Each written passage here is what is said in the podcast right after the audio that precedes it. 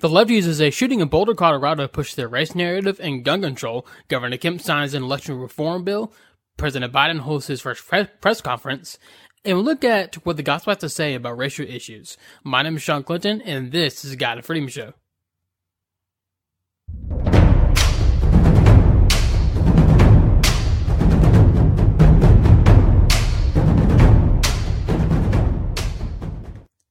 The show is sponsored by Anchor. It's the easiest way to make a podcast. So I always, wanted to start a podcast, but didn't know where to begin. Anchor is for you. Anchor is very simple to use and it's also free. All you do is simply record the audio from your phone, computer, laptop, wherever, edit it, and then post it. You can monetize it with sponsorships or donation buttons, and you can distribute it to sites like Apple Podcasts, Spotify, or wherever you listen to podcasts. Check it out at anchor.fm or download the app. Again, it's anchor.fm or download the app.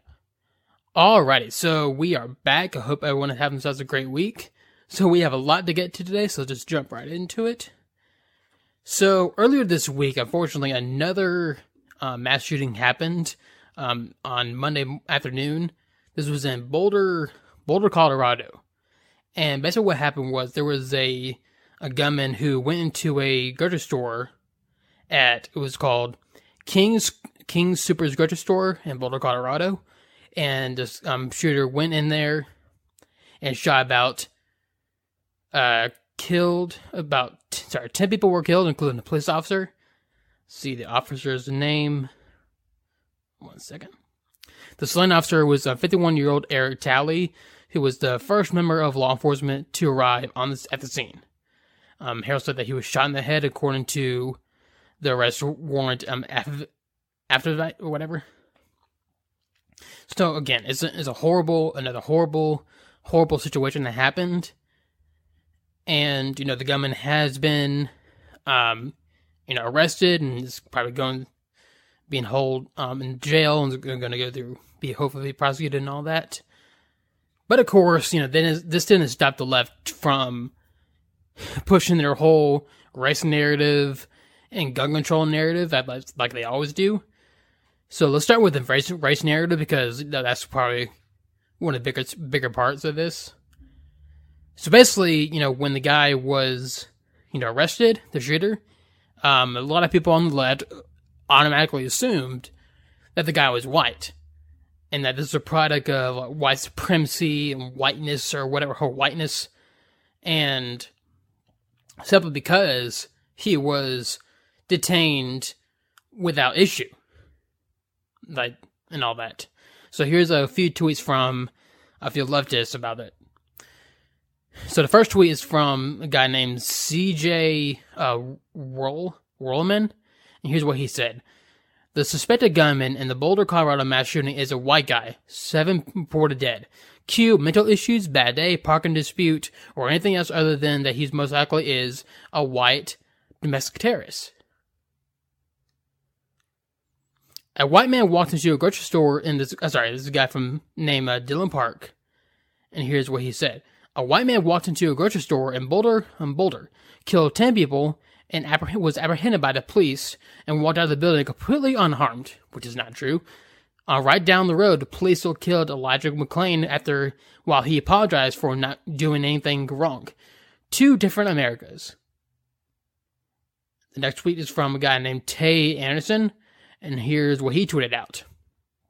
Aurora, Colorado, 12 dead, white male shooter escorted out alive. Charleston, South Carolina, 9 dead, white male um, escorted out alive. Atlanta, Georgia, 8, eight dead, white male escorted out alive. And then Boulder, Colorado, 10 dead, and white male shooter escorted out alive. See a trend? And finally, the other tweet is from a guy named uh, Qasim uh, Rashid. Um, and what, here's what he said. Tamir, Tamir Rice was a 12 year old black child. Shot, shot, police shot him in uh, 1.7 seconds and let him suffer in agonizing pain for four minutes and die. Colorado, te- Colorado terrorist is a grown white man who killed two people, including the cop. A cops arrested him alive and helped him to helped him to a stretcher immediate for, for immediate medical care. So basically, you kind of see the narrative that the left's trying to push right here. So here's another set of tweets. Pull it up. This is from Meena Harris, who is the actually the niece of Vice President Kamala Harris. And here's what she said. The Atlanta shooting was not even a week ago. Violent white men are the great terrorist threat in our country. I saw a Boulder trending and immediately and I immediately knew my heart is with everyone affected by this horrific tra- tragedy. This is absolutely devastating. From um, from someone inside the store where the Boulder shooting happened, it seemed like all of us had imagined we'd be in a, in a situation like this at some point in our lives. So, of course, the whole narrative that the left's trying to push is that all this is a product of white supremacy and uh, whiteness overall. Overall, and you know, kind of the whole narrative about how the shooter was escorted out alive, arrested um, without issue or whatever. Okay, you know why? Because he didn't he didn't resist arrest. There's this whole narrative that because if the guy would have been colored, which I'll get to that in a second, that the police would have shot him right away without, even if he didn't resist arrest. And that's a whole part of the whole narrative from the left that the police are systematically racist and then they shoot, go out and hunt black people and shoot them while they peacefully apprehend white people or whatever. I mean, it's it's not true whatsoever. The the facts and evidence does not hold in their favor. It, it simply doesn't because, in fact, you know the number. It is number black, you know, say black people who are shot unarmed by the police is very, very, very low. Like in think of 2019 or even 2020 is like 19 of them, and even in those situations, it could have been that the guy was still attacking the police. That's why they were shot. With so again, is the evidence does not hold against for the left that the cops are systematic racists who are out in the streets hunting black people every day. It is simply not the case. So, of course, as time went on, as you know, as on the information came out, it turns out the less narrative about how this was another product of white supremacy and all that, well, it didn't quite pan out as they hoped.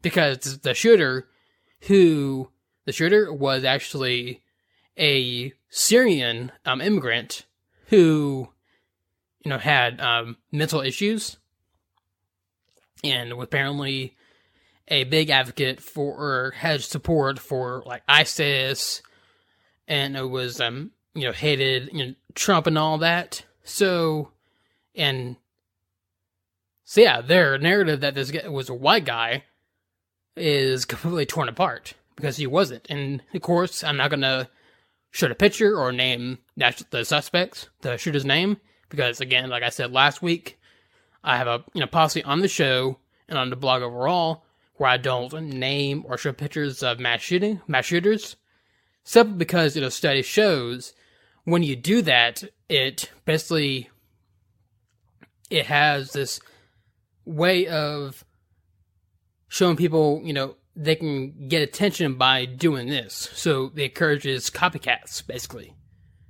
So that's why I avoid using the shooter's name, mass shooter's name, and, on all these cases.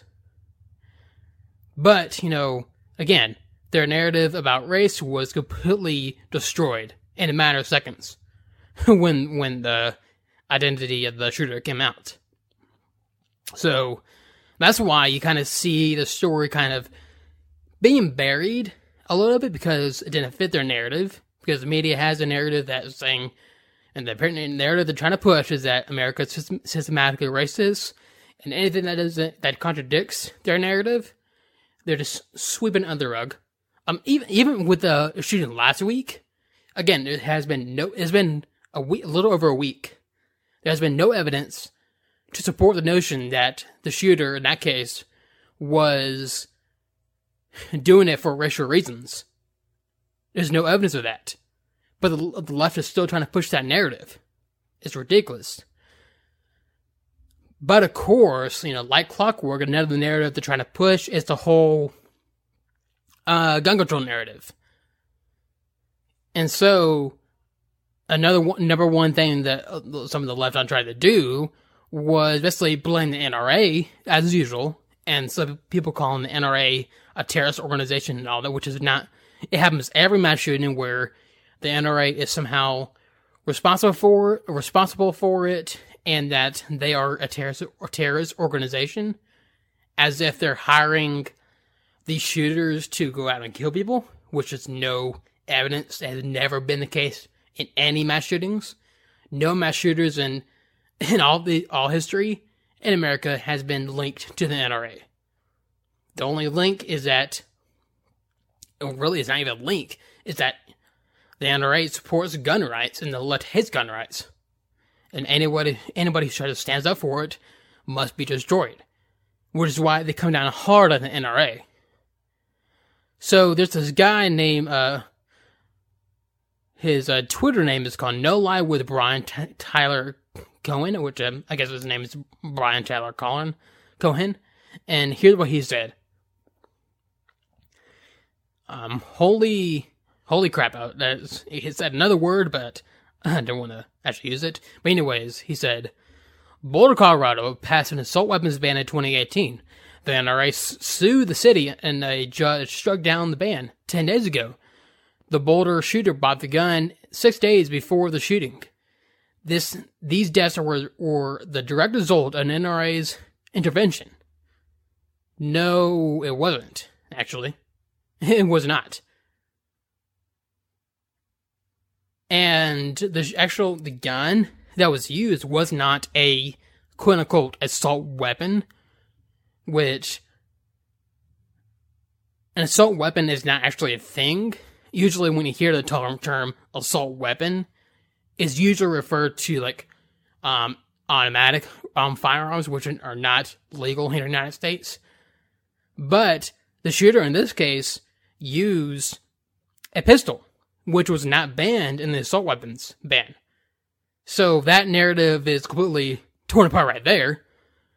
So so yeah, but of course they didn't st- uh, not stop the left or the media or you know, the Biden administration for from pushing gun, new gun control um, measures. So President Biden has recently said he's going to be pushing a new, uh, trying to push Congress to pass gun, a gun control bill, bill and all that. So here's what he had to say about it. While we're still waiting for more information regarding the shooter, his motive, the weapons he used, the guns, the magazines, the weapons, the modifications that apparently have taken place to those weapons that are involved here, I don't need to wait another minute, let alone an hour, to take common sense steps that will save the lives in the future and to urge my colleagues in the House and Senate to act. We can ban assault weapons and high capacity magazines in this country once again. I got that done when I was a senator. It passed, it was law for the longest time, and it brought down these mass killings. We should do it again. We can close the loopholes in our background check system, including the Charleston loophole. That's one of the best tools we have right now to prevent gun violence. The Senate should immediately pass, let me say it again, the United States Senate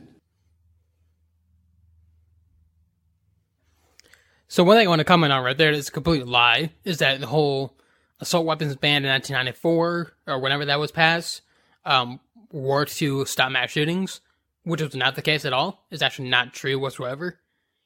And the whole idea of the you know the Charleston loophole, there's you hear this like the gun show loophole and all that, and basically what the gun show loophole is is that basically if I go there buy a gun legally and I give it to a relative, like my brother, father, or whatever, that's considered the loophole right there, which is, I mean, come on. That's not anything unusual. That's not, not anything strange or whatever. It's pretty common all throughout the United States. And if that was a, like, if that was a big issue, we would we would already know it. But you know they want to shut that down, and the way to shut down down is going to be requiring a, a national gun registration. So I can't pass on my firearms to my son or daughter or wherever. So, yeah, that, that could, that's a big infringement on the Second Amendment rights. And the idea that any of these gun measures would have stopped this is completely laughable. Again, assault weapons ban would not stop this shooting particularly because it was not an quote unquote assault weapon, according to the de- definition at least, because it was a pistol that kind of looked like an AR-15, but it wasn't. But the thing is, when the left uses, they really kind of broaden out what an assault weapons ban is. So, or what assault weapon is. So, some really kind of narrative narrative on the left that they use for the term assault weapons is that it's basically anything that's semi-automatic. So when you when you look at it like that, and they want to ban anything that's semi-automatic from that standpoint, that would eliminate pretty much almost all guns, all handguns, except for like um, revolvers and yeah, pretty much just revolvers. Every rifle except for bolt action, pump action, or sorry, level lever action. All shotguns except for pumped action. And so the vast majority of guns will be banned. And they say, oh, it's not a gun ban. Yes, it is a gun ban. So, and no, so no, when Biden says we can't, pa- we can pass an assault weapons ban. Well, you could try, but it's not going to work.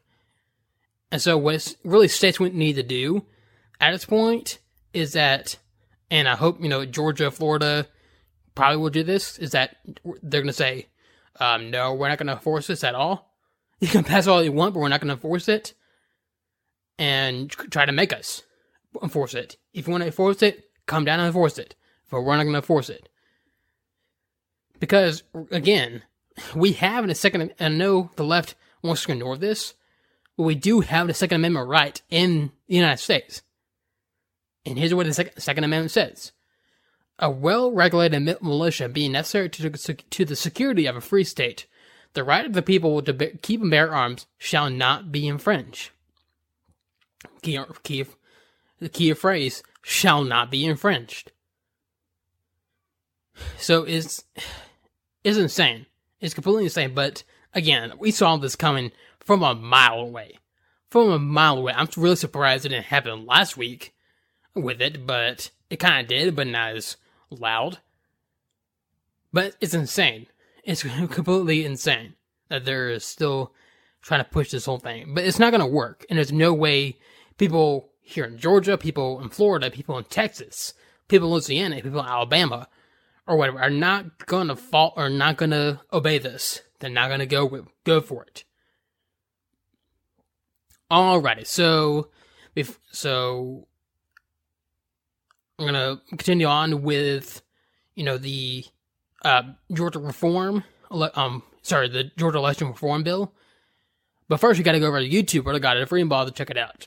So not only you get the rest, of, you know, of the the election reform bill, but also uh, Joe Biden's press conference, and also kind of what talking about what the gospel has to say about racial issues, and also the good stuff and best of the week. And remember, you can find the show on Apple Podcasts, Spotify, or wherever you listen to podcasts. Otherwise, I'll see you next week. This is the God and Freedom Show.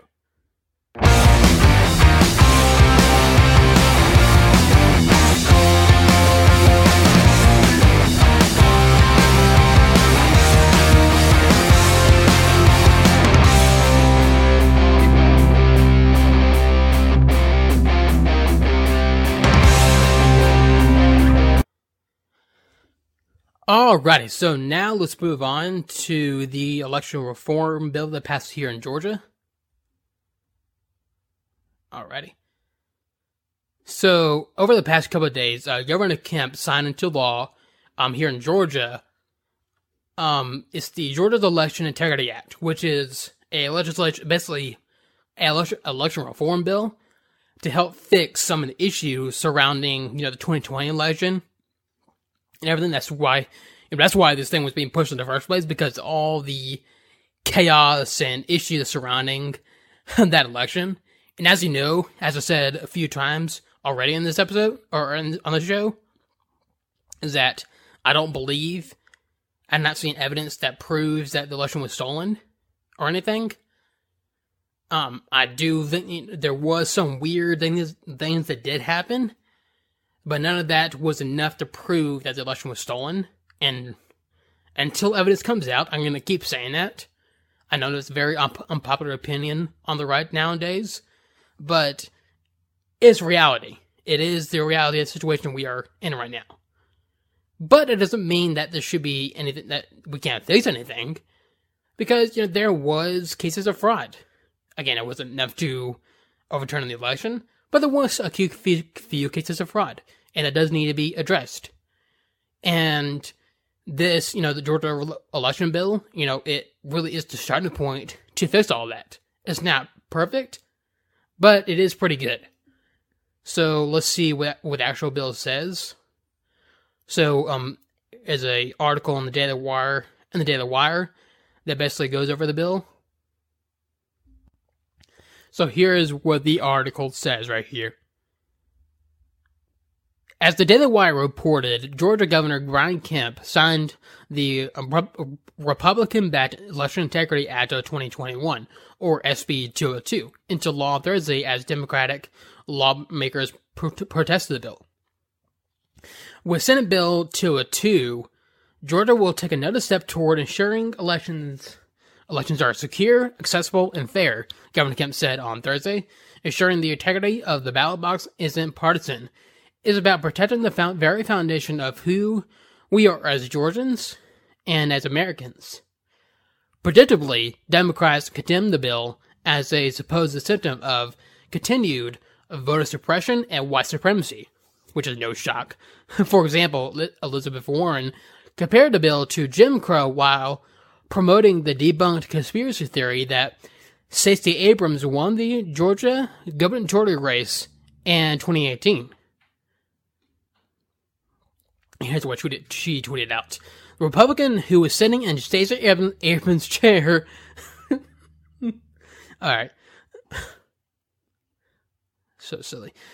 Uh, the Republican who was sitting in Stacey Abrams' chair just signed a, a despicable voter suppression bill into the into law to take back Georgia. To, sorry, to take Georgia back to Jim Crow.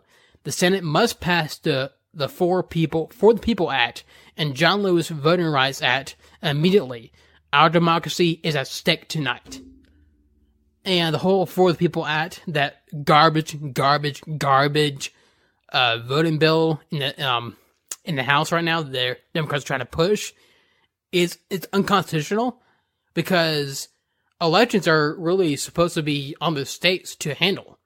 The states are supposed to handle their own kind of electoral results and all that. This will nationalize it and create all sorts of problems. It will get rid of all voter ID requirements. It will just open so many possible scenarios of voter fraud, like actual voter fraud, that could, could, could that could potentially actually steal an election. So what Governor Kemp here did was prevent that, and this could be another case where, like Georgia, Florida, Florida definitely is not gonna you know, we're not to push this. We're not to force this law. We have our own laws on election. And if you want to try to force it, come and do it yourselves. And honestly, I'm probably the Supreme Court will look at it and say, no, this is unconstitutional. We're to strike it down. But I just love how the left is still trying to push the narrative that for both elections, for 2016 that Trump was the illegitimate president because he stole the election then, and that Governor Kemp stole the election from Stacey Abrams, which is, is no evidence of either case.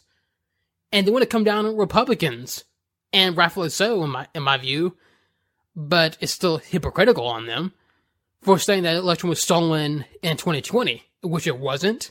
But still, it is very hypocritical that they still push their this narrative while trashing Republicans were some some Republicans who um believe it for doing the same thing. While much of the criticism focuses um, either on the wildly ups- widely sustained and um, hyperbolic comparisons to Jim Crow policies or specific cynical mischaracterizations of the bill, such as uh, Senator Jon Ossoff tweeting, among its outrageous provisions, it criminalizes giving water to voters who are waiting in line. It remains important to avoid distractions of partisan politics and understand what the bill actually says. So here's what we need to know. Again, this is on the Daily Wire. Voter ID requirements for absentee ballots. One of the um, uh, central components of SB 202 is an ID requirement for absentee voting. Currently, all that was required was that the vote, voters sign an application with signature matching process processes used to verify the identity of the potential voter. Now, absentee voters will be required to provide some form of identification, whether it be a driver's license, state ID number, or form or other form of identification. Any person applying um, for absentee ballot by mail shall make an um, shall make application and write on the form made available by the Secretary of State. State. In order to confirm the identity of the voter, such form shall um, require the elector, the elector to provide his or her name, date of birth, address, as registered address where the elector wishes to the ballot to be mailed, and the number of his or her driving Georgia or his or her Georgia driver's license or identification identification card. Um, 35 LC 228 0325S issued pursuant to Article 5 of Chapter 5 of of um, Title 40, the, the, the bill declares. If such um elector does not have a Georgia's uh, driver's license or identification card issued um, issued pursuant to Article 5 of Chapter 5 of Article, uh, Title 20 or uh, 40, the elector shall affirm this fact in the manner, of prescri- manner prescribed in the application, and the elector shall provide a copy of form of identification listed in subsection C of Code Section 21.2.17. The form made available to the Secretary of State shall include a space to affix a photocopy or electronic image of such identification the Secretary of State shall develop a method to allow secure electronic electronic transmission of such form.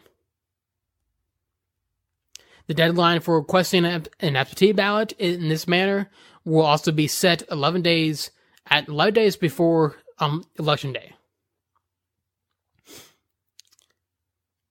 And so the next thing it does is a, a reduction in early voting before runoffs with runoffs held four weeks after the general election. The bill reduces early voting period with um, before runoffs from three weeks to as little as one week.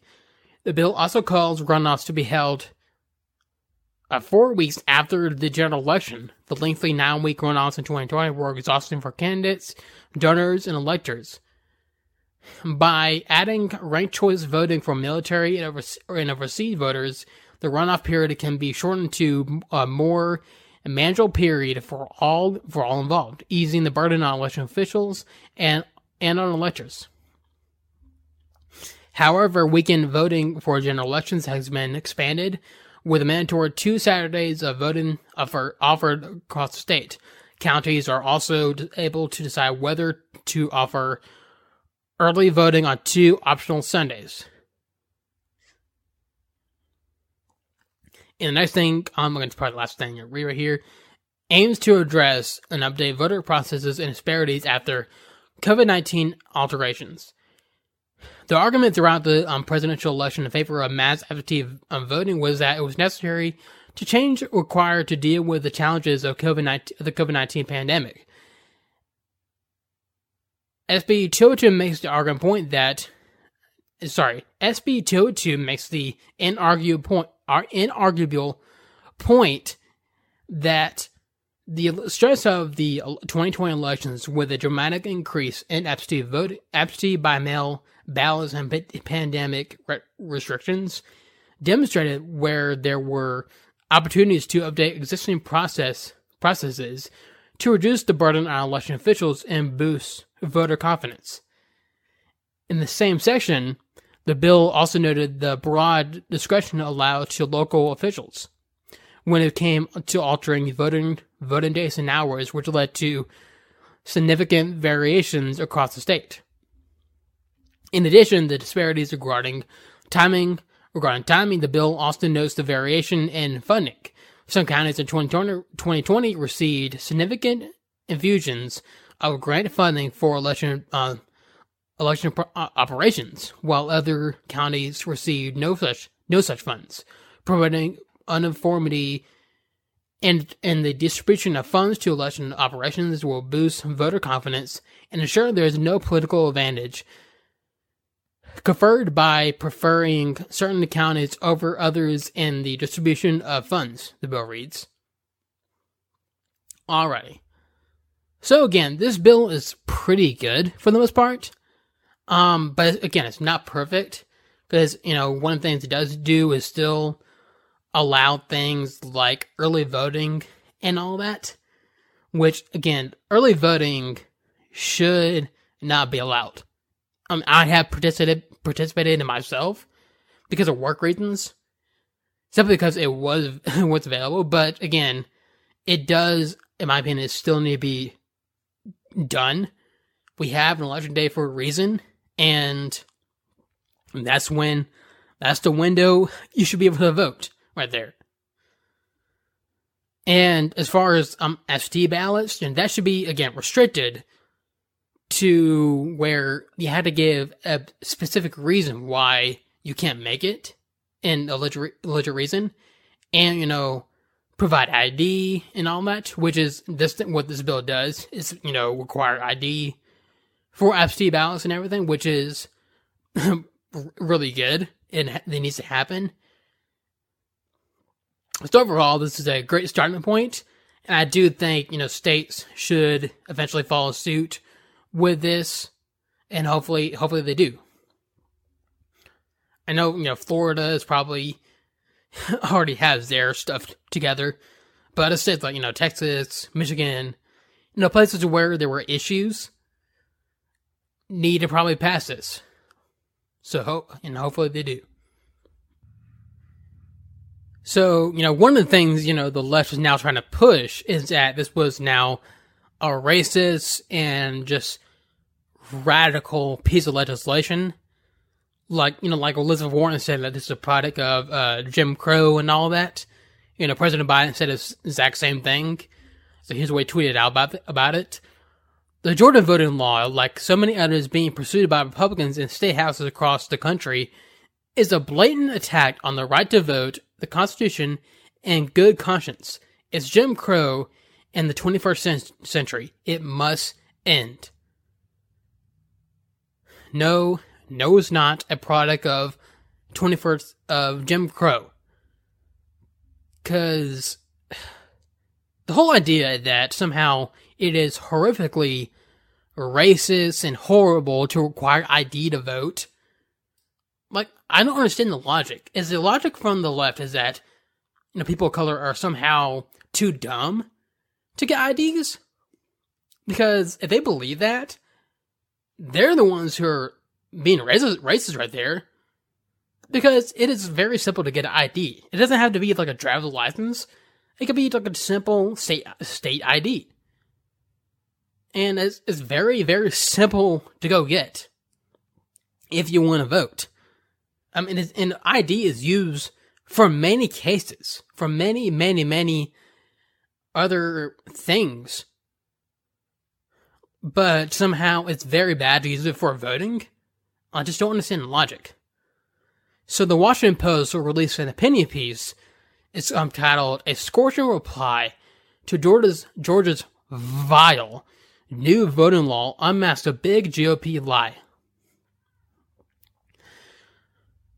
So here is what the piece says: The 2020 elections in Georgia should have been a cause for celebration among everyone, not just Democrats who won the state's presidential um, pres- state's presidential and senate races.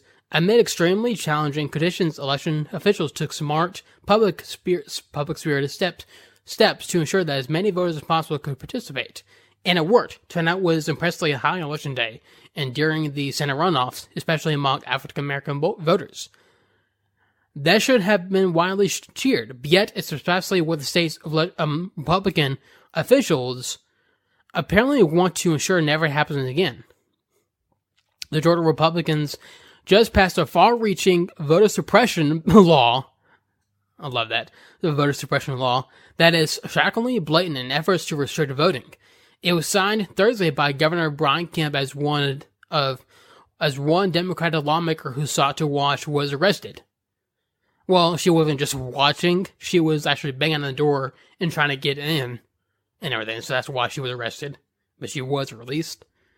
In multiple ways, the measure appears to appears designed to target African American voters, the very voters who drove the 2020 Democratic wins the complaint is at the core of a new lawsuit filed on Thursday night against the law, but the lawsuit also exposes in a fresh way the appalling dishonesty of Republicans who continue using former President Donald Trump's lie about the election to justify voter suppression efforts everywhere. Again, you don't have to believe the lie President Trump was trying to push in order to believe that this law was needed. Again, election reform is needed all throughout the United States. And this is not voter suppression.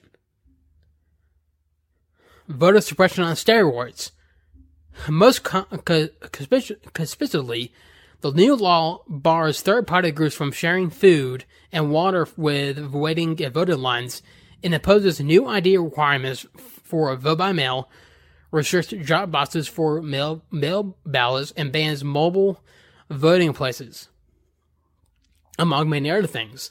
The lawsuit by several voter rights um, groups, represented by Democratic lawyer Mark Elias, argued argues that the package um, unduly burdens the voting rights of all Georgians, disproportionately African American Americans, violating the Voter Rights Act and the Constitution. No, it doesn't. The lawsuit cites the extremely high turnout voter turnout in the general election and the runoff elections, uh, facilitated amid a raging pandemic by by vote by mail, which was issued, which was used by African American voters at higher risk than white voters. The law is largely targeted toward the fact that the that the fact, lawsuit argues, restriction, restrictions on drop boxes and mobile voting units um, come after both he- were heavily util- utilized and Fulton County, a populous voter, vote, majority black area.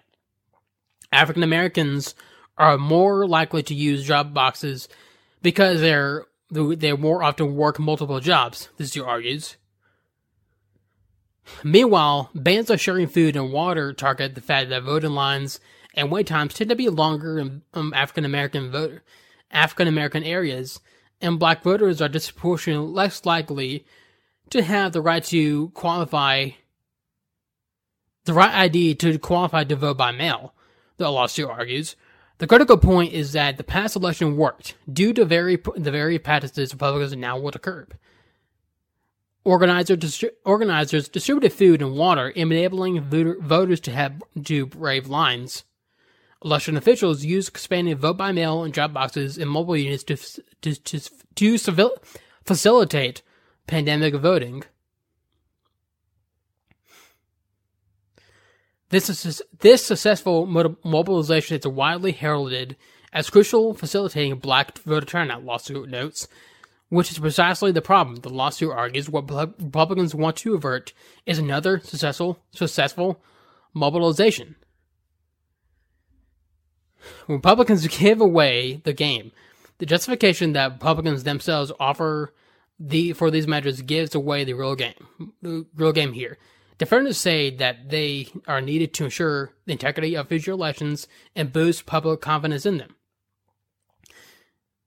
But the elections in Georgia were actually actually were conducted with absolute integrity, and the Republican Secretary of State um, himself attested to this. That official Brad Raffensperger declared the elections were safe and secure. This caused caused Raffensperger, Raffensperger to become a target uh, of Trump's rage. But that doesn't mean that Raffensperger said wasn't true, because it, is true. This was confirmed by confirmed in a statewide audit. Indeed, Raffensperger attested to the integrity of Georgia elections more generally, declaring Georgia's voting system has never been more secure or trustworthy. Which raises questions why are these measures needed? If Georgia elections were already secure and trustworthy, why to why to avert another successful why to avert another successful mobilization? As the lawsuit argues, the very fact that GOP officials confirmed the integrity of elections shows measures serve no legitimate purpose or compelling state interest other than to make absentee voting, absentee early election day voting more difficult, especially for minority voters. Yes, the law doesn't include some doesn't include some earlier onerous provisions such as limits on Sunday voter drivers, but that doesn't mean change the fact that many that the fact that many measures that are restricted have no serious um, rationale.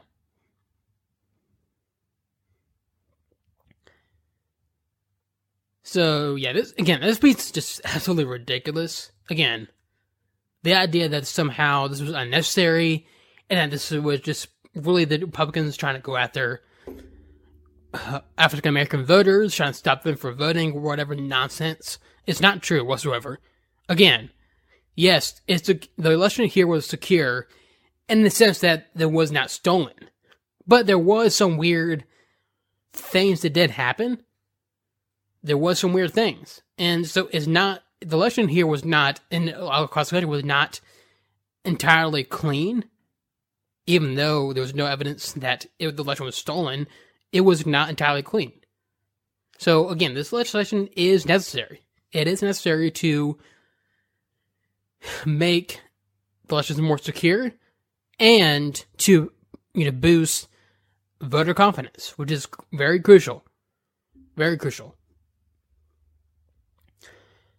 Alrighty, so now let's move on back to President Biden. So President Biden, after about sixty, about I think sixty-five days or so, he finally held his first press conference, and as you would expect, it was not good. Like I, I can't joke about it because it is quite sad that this guy is not there. He is in very clearly in mental decline. Very clearly. And the left and the media want to ignore it. They want to say, oh no, no, he's, he's all with it. He is sharp.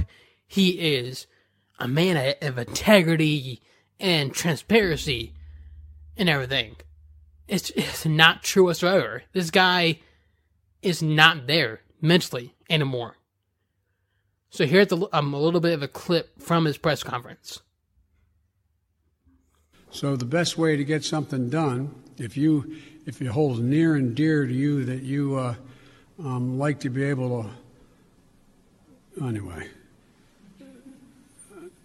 I'm, we're going to get a lot done. And if we have to, if there's complete lockdown and chaos as a consequence of the filibuster, then we'll have to go beyond what I'm talking about. Okay, um, hang on. Uh, sorry. Oh, Seung Min, Ms. Kim. Thank you, Mr. President. Um, to follow up on the filibuster. I mean, seriously, like, how can you like watch this clip right here and say, no, he's all with it? The guy is clearly not with it. And really it's just it's abuse for him. That to, to go go through this, that they're trying to use him as a shield to push these radical policies, and it, it is it's really sad. Seriously, it's really sad to see. But again, like I said, the media wants to ignore it and say, "Oh, he's all with it. He's all with it." So the Washington Post, uh, posted an article talking talking about uh, President Biden's press conference, and here's what here's the title of it. Excuse me. The art of the possible. Biden's Biden lays out pragmatic vision for his presidency. President Biden answering the 29th question in his first presidential news conference on the, on, 60, on the 65th day in office offered one of the clearest distillations of his theory of his presidency and how its success will be measured. It's a matter of timing, he said, in an answer to which, in which he was referring to gun control measures that, but could have been referencing almost any other part of his agenda as you've all observed, successful presidents better than me have been successful in large part because they know how to time what they what they're doing and order order it, decide, and prioritize what decides what needs to be done. The arc of history, in Biden's view, comes down to pragmat, ma, pragmatism. The it, eh, sorry it explains how he approach he appro- has approached his opening months in office and how he is looking at the coming years. It illustrates how he can describe some Republican policies as sick and un-American while not doing everything in his power to merely stop them. He called the filibuster a racist rhetoric relic of Jim Crow, while also insist- insisting that he wasn't ready to remove it entirely in hopes that there would be some compromise. Successful electoral policies, politics is is the art of possible of the possible. He said. Amid questions whether Biden will be trans, trans, transformation or transi- transitional, whether his strong-armed um, deal-making man of the Senate like Lyndon B. Johnson or a New Deal government spending president like Franklin D. Roosevelt, the hour-long session of with reporters revealed how Biden is attempting to to be a combination with his own twists. Biden is a politician who um, craves simple language over soaring rhetoric. He often asks his aides to explain things to him in the public the same way they would talk to their mothers, as he stood in the ornate, ornate East Room of the White House on Thursday. The distillation of, Bi- of the Biden governing doctrine is one that uh, relies on basic nuts, nuts and bolts. When I took office, I decided that it was fairly basic, simple proposition, and that I got elected to solve problems, Biden said. He sought to speak on to the frustrations around um, enacted inaction on gun control or the multi-pronged crisis around immigration and or the threats to voting rights. But on on the on many of the of those issues, he urged a bit of patience, saying the coronavirus, that the coronavirus and economic dev- devastation were more urgent priorities, and that the country political system can handle so much at once.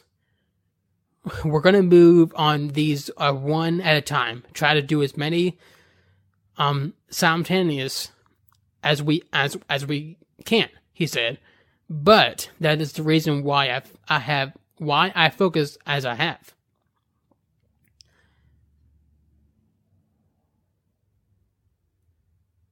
I'm mean, seriously, this piece is just is it's, it's pretty much like a massage session for um Biden right here. It, it it's ridiculous. Saying like pretty much like, oh, he's all it. He is sharp. He knows exactly what he's doing. I'm sorry, he does not. He doesn't know what he's doing. He he's gone mentally. And really the person who's in charge probably is Kamala Harris. She's probably the one in charge trying to push all this. But the left wants to use Biden as a shield to say, uh, we're not radical. These policies are not radical. See, we have a moderate Joe Biden here. It's, it's not going to work. It's not going to work anymore because people are going to be fed up with it. Alrighty, so now we got all that away. So now let's move on to the final topic of the day. So the final topic of the day is basically I'm talking about what the gospel really has to say about racial issues, about you know racism and, and all that. So where I want to start is basically kind of ask the question, what is racism? What is the actual definition of racism? And basically what racism is, or more a more proper term for this, because race is not an actual legit term. The proper term for this is ethnicity. And as far as well, what like ethnic hatred, that's pretty much what it is. And ethnic hatred is basically you hate someone because other you hold prejudice, you hate someone, and want to you see yourself as um superior to them because of their ethnicity, because of their color of the skin and all that. That is what, you know, ethnic hatred is, that's what, you know, racism is and all that. I mean, as simply what it is. Even though the left today would like to say no is unlike race plus prejudice plus like power or whatever, which I'll get to that a little later. But, you know, the Bible does have something to say about, you know, ethnicity and all that, and, you know, how to, a, you know, how to approach all that. So first, let's jump to Galatians chapter 3. So, Galatians chapter 3, starting from verse 28, it says this There is neither Jew nor Greek there is neither slave nor free man. There is neither male nor female, for you are all one in Christ Jesus. And if you belong to Christ, then you are Abraham's descendants, heirs according to promise. So again, according to um, Paul right here in Galatians, that you know there's no Jew or Greek, no slave nor free, no male or female. Basically, what he's saying, especially for the church, it doesn't matter what color your skin is.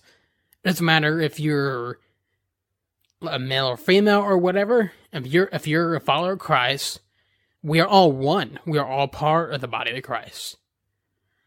So now let's jump to Ephesians chapter two. Oh, there we go. Um, so Ephesians chapter two, starting from verse eleven, and here's what that says.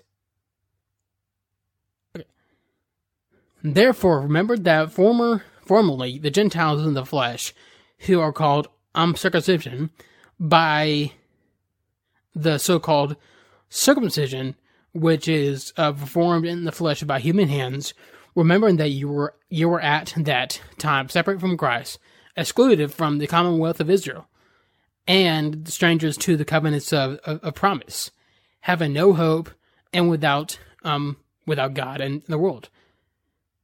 But now in Christ Jesus, you who formerly were um, far off have been brought near by the blood of Christ. For he himself in our peace, who made both groups into one, broke down the barrier of the dividing wall.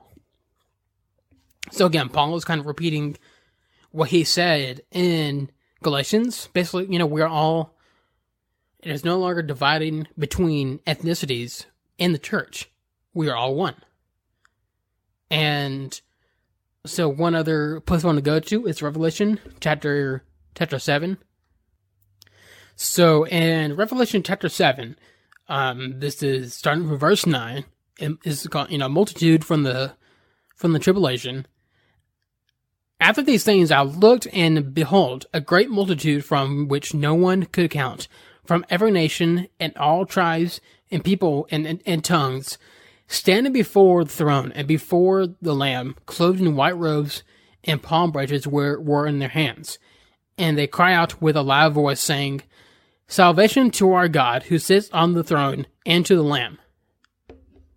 So basically, you know, that's talking about, um, you know, heaven, right there towards like, the end times where essentially, essentially the rapture, if you will, where all Christians are being taken up.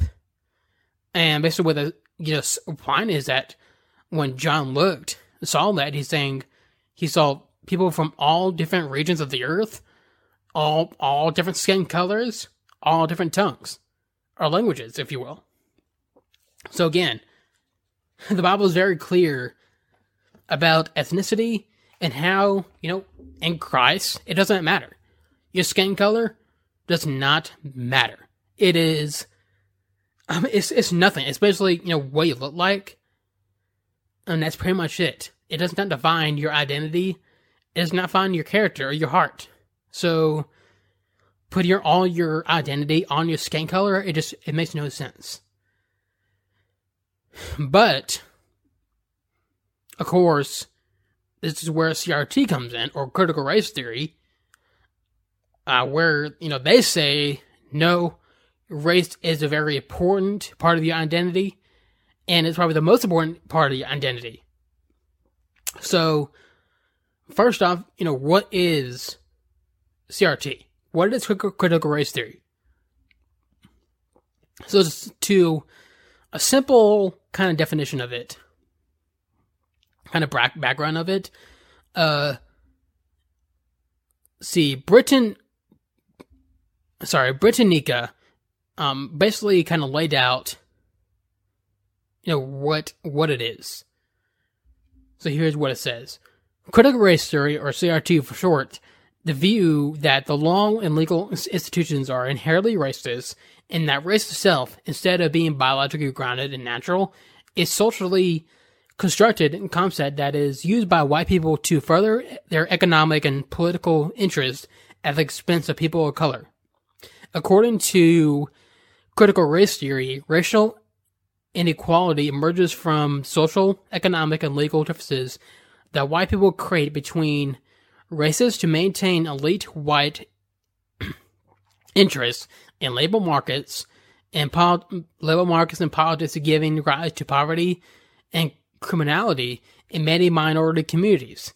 The CRT movement officially organized itself in 1989 at the first annual workshop on, on critical race theory through its intellectual origins go back further to the 1960s and 1970s. The launch of, CR, of the CRT movement marked the separation of critical legal studies, an offshoot of critical theory, that examined how the law and legal institutions function to set, um, perpetuate oppression and ex- exploitation. However, instead of drawing theories on social organization, individual behavior, um, on continental uh, European thinkers such as G.W. Um, F. Hegel, Karl Marx, and uh, and Sigmund Freud, as CLS and feminist um, jurisprudence had done. CRT was designed by figures sorry, was, was inspired by figures such as Martin Luther King Jr., W.E.B. Du, um, Du Bois, Malcolm X, the Black Panthers, and Frantz Fanon. Critical race theory advanced on theoretical understandings of the law, politics, and American sociology that focused on the efforts of white people, Euro-American, Euro-Americans, to maintain their historical advantages over people of color. CRT spread beyond the um, confines to legal studies to, that to many other uh, fields, notably women's and gender studies, education, American studies, sociology. CRT spinoffs um, formed by Asian American, Latinx, or Latino, and LGBTQ scholars have also taken hold. So basically, again, what CRT is basically another way to look at the world through the lens of race. Basically, all problems have to do with race. There's no personal responsibility if you're, especially if you're a person of color, if you're a black person. If you have a problem with your life, let's do the white supremacy. Basically, anything that's purported is is that's considered white culture is very bad and needs to be taken out completely. So basically, the CRT version of racism is is prejudice plus, um, plus power. And basically, what that means is that it is completely justified if you know if a black person hates a white person based on the color of their skin. That's completely justified, and that's not racism according to CRT. so it's it is r- pretty ridiculous. And what's pretty sad is that hold on one second. All right, sorry about that. Uh, I took on my throat, so I didn't want to cough into the into the mic. So again, you know, like I was saying, you know, kind of the sad part is that some people in the church are starting to buy into this.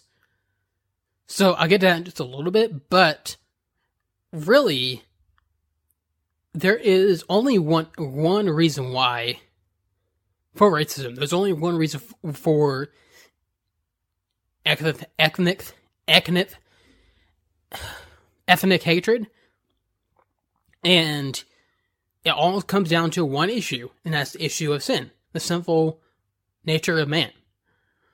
So let's quickly jump to Romans 3:23. So Romans 3:23 says this, "For all have sinned and fall short of the glory of God." All have sinned. All have sinned and fall short of the glory of God. Basically, there's no one who is righteous. Actually, let's go to back a little bit to Romans uh, 3:10. So Romans starting from Romans 3 starting verse 10 says this. As it is written, there is none righteous, not even one. There is none who understands. There is none who seeks for God. All have turned aside. Together they have become useless. There is none who does good. There is not even one. Their throat is in open grave. With their tongues they keep deceiving. The poison of of a of is under their lips whose mouth is full of cursing and bitterness. Their feet are swift to shed blood. Destruction and misery are in their paths. In the path of peace they have not known. There is no fear of God before their eyes.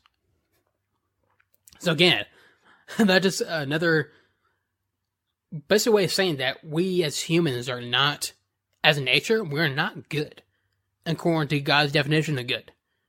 We're not righteous according to God apart from Christ. So it is our nature to not seek God unless He draws us to Him. And it's all all this is of course origin, like I kind of mentioned last week when I talked about, you know, what is the gospel? It all origins goes back to Genesis three. About, you know, in the Garden of Eden. So I'm gonna go through part of that.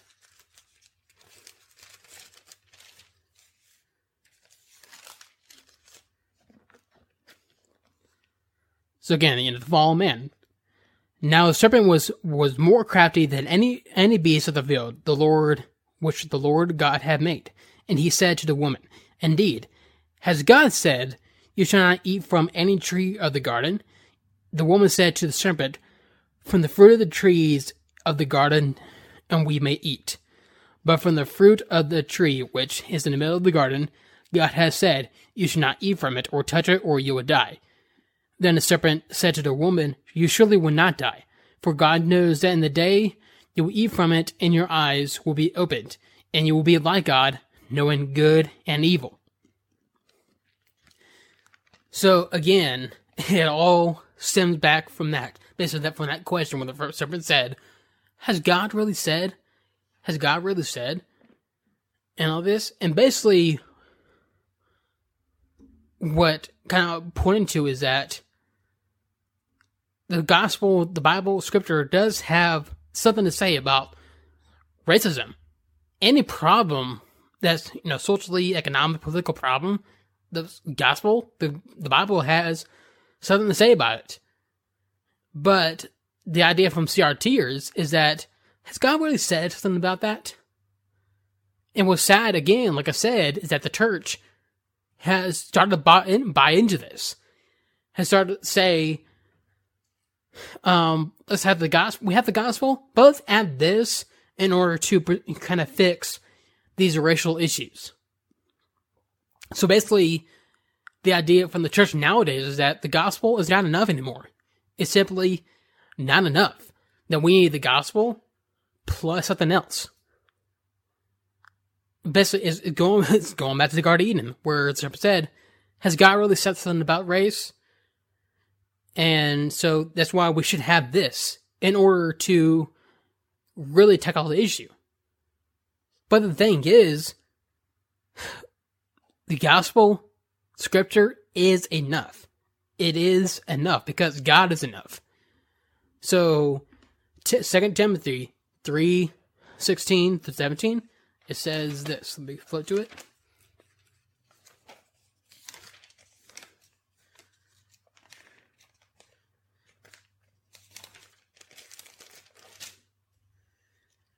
So 2 Timothy 3 16 to 17 says this All scripture is inspired by God and profitable for, for teaching, for reproof, for correction, for training in righteousness, so that the man of God may be adequate, equipped for every good work.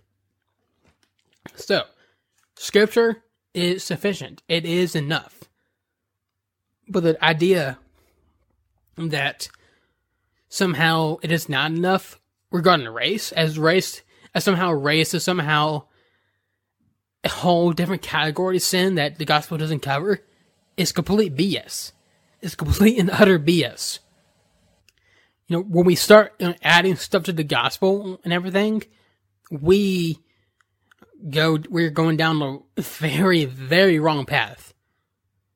Again, the gospel is enough. and we need to stop adding to it. We need to stop. Let's real quick jump to Galatians chapter 1, real quick.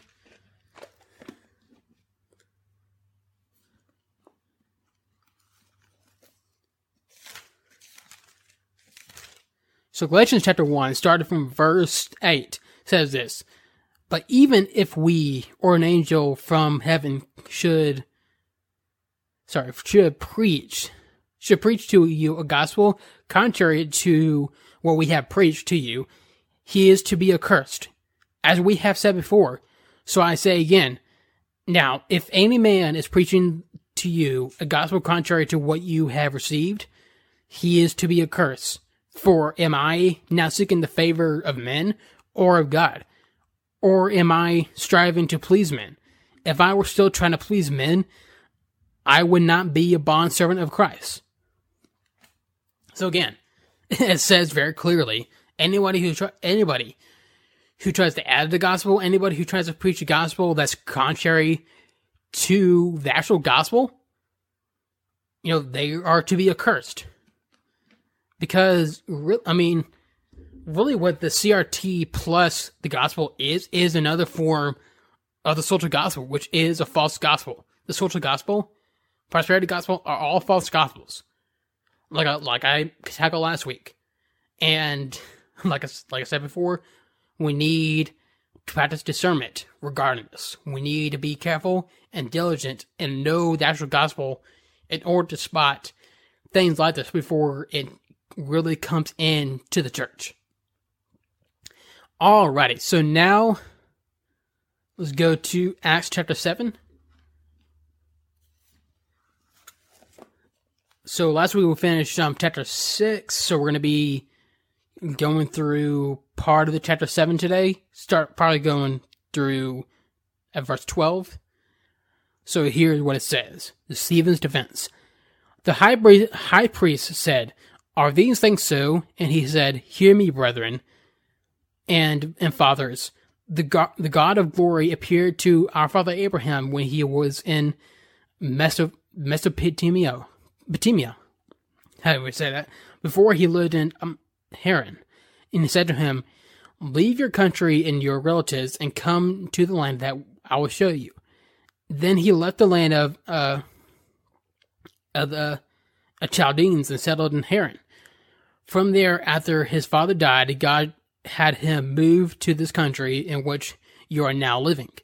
But he gave him no inheritance to it, not even a foot of ground. And yet, even he had, even he, when he had no child, he promised to that he would give to him as possession as a possession and, and to his descendants after him. But God spoke to this effect that his descendants will be aliens in a foreign land, in that they will be enslaved and mistreated for four hundred years. And whatever nation to which they will be in bondage, I myself would judge God said, and after that they will come out and serve me in this place.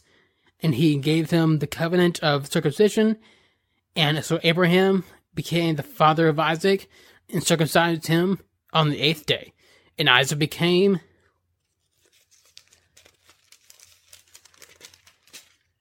became the father of Jacob and the Jacob um the Jacob and Jacob of the twelve patriarchs. The patriarchs became jealous of Joseph and, told, and sold him into Egypt. Yet God was with him and rescued him from all this after um all, from all his afflictions and granted him favor and wisdom in the sight of Pharaoh, king of king, king of Egypt, and he made him governor over Egypt and all his household. Now a famine came all over over all Egypt and the Canaan, and great and great affliction with with it, and our fathers could find no food. But when Jacob heard heard that there was no was grain in Egypt, he sent our brothers there to the for the, there the first time. Alrighty. So I'm gonna stop there for right now because you know, chapter seven is pretty long, so I kind of want to break it down a little bit. Alrighty, so now let's move on to the good stuff and bad stuff of the week. Really, just the good stuff. So the good stuff of the week, um, so over the past couple weeks, actually, uh, the Falcon and Winter Soldier have finally been released on Disney Plus, or at least the first two episodes, and it's pretty good so far. It is pretty good. It it hasn't really like kind of uh hooked me, like personally, hooked me in like what WandaVision did. Like WandaVision kind of really hooked me and really piqued my interest from episode one because just, was this mystery that like, what is going on here? What is going on Wanda? What is she up to? Is this like, is she doing this? Is she not? It, it was a very intriguing show. Uh, but even then, you know, this show, it that the Falcon and Winter Soldier, is still pretty good. It's still pretty good in my opinion. And here's a little bit of the trailer for it. So, who would like to start? Mr. Barnes, why does Sam aggravate you? 15 seconds to drop. So what's our plan? Great.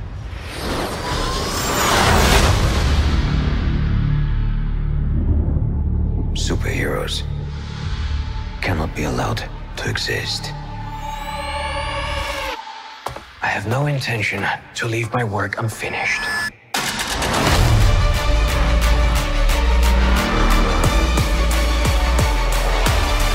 The world's upside down right now. Where do we start?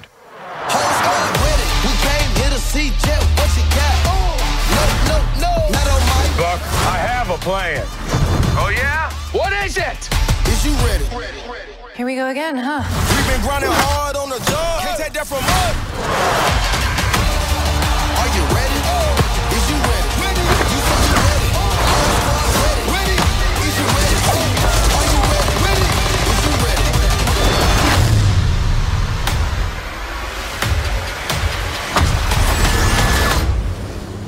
That little girl kick your ass. Gotta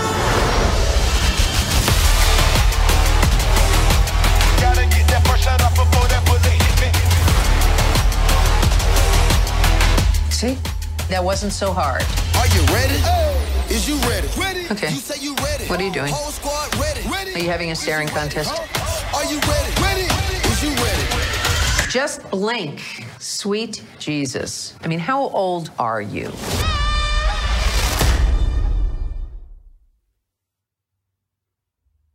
Again, it, it is pretty, it is really good. And like, the relationship between like kind of Bucky and uh, Sam right here is kind of like, you know, we kind of saw it in um, Civil War, kind of they're bickering back and forth. It's kind of like, if you've seen it, Hobbs and Shaw, kind of spin off from Fast and Furious, kind of like their relationship where they just, but it's less vulgar in, in this one. Is, is is pretty hilarious, but definitely check it out. Definitely check it out if you haven't. So I'm really kind of excited to see you know where these all these Marvel shows because they they've done a really good job with these shows so far. Like WandaVision was excellent. This show seems excellent so far. So I'm really excited to see where this goes. I mean, it's, it's a for superhero fans right now. It's a really good time because we got this, we got the Snyder cut of Justice League, which was which was awesome, and I got a potentially there's a, a new online campaign to restore the Snyderverse. Basically, all Zack Snyder's kind of different his ideas for Justice League two, the third Justice League, the Batman movie, Cyborg, the Flash, and all that. So I'm really excited to see where what comes out of that. Alright, so I think that's all I have for this episode. So I'll be back here next week with all the latest. My name is Shawn Clinton, and this is the God and Freedom Show. If you enjoyed this episode of the to Freedom Show, don't forget to like, share, and subscribe. Remember, you can find this show on Apple Podcasts, Spotify, or wherever you listen to podcasts. This episode is brought to you by Anchor. Thank you for listening or watching. Hey guys, so I want to kind of give a quick heads up about something that's coming up here in the um in the fall. So that is the G3 conference. Um, it's happening here in Atlanta, Georgia. It will take place in the World Congress Center, um, just right near the CNN Center and like Olympic uh, Park right there.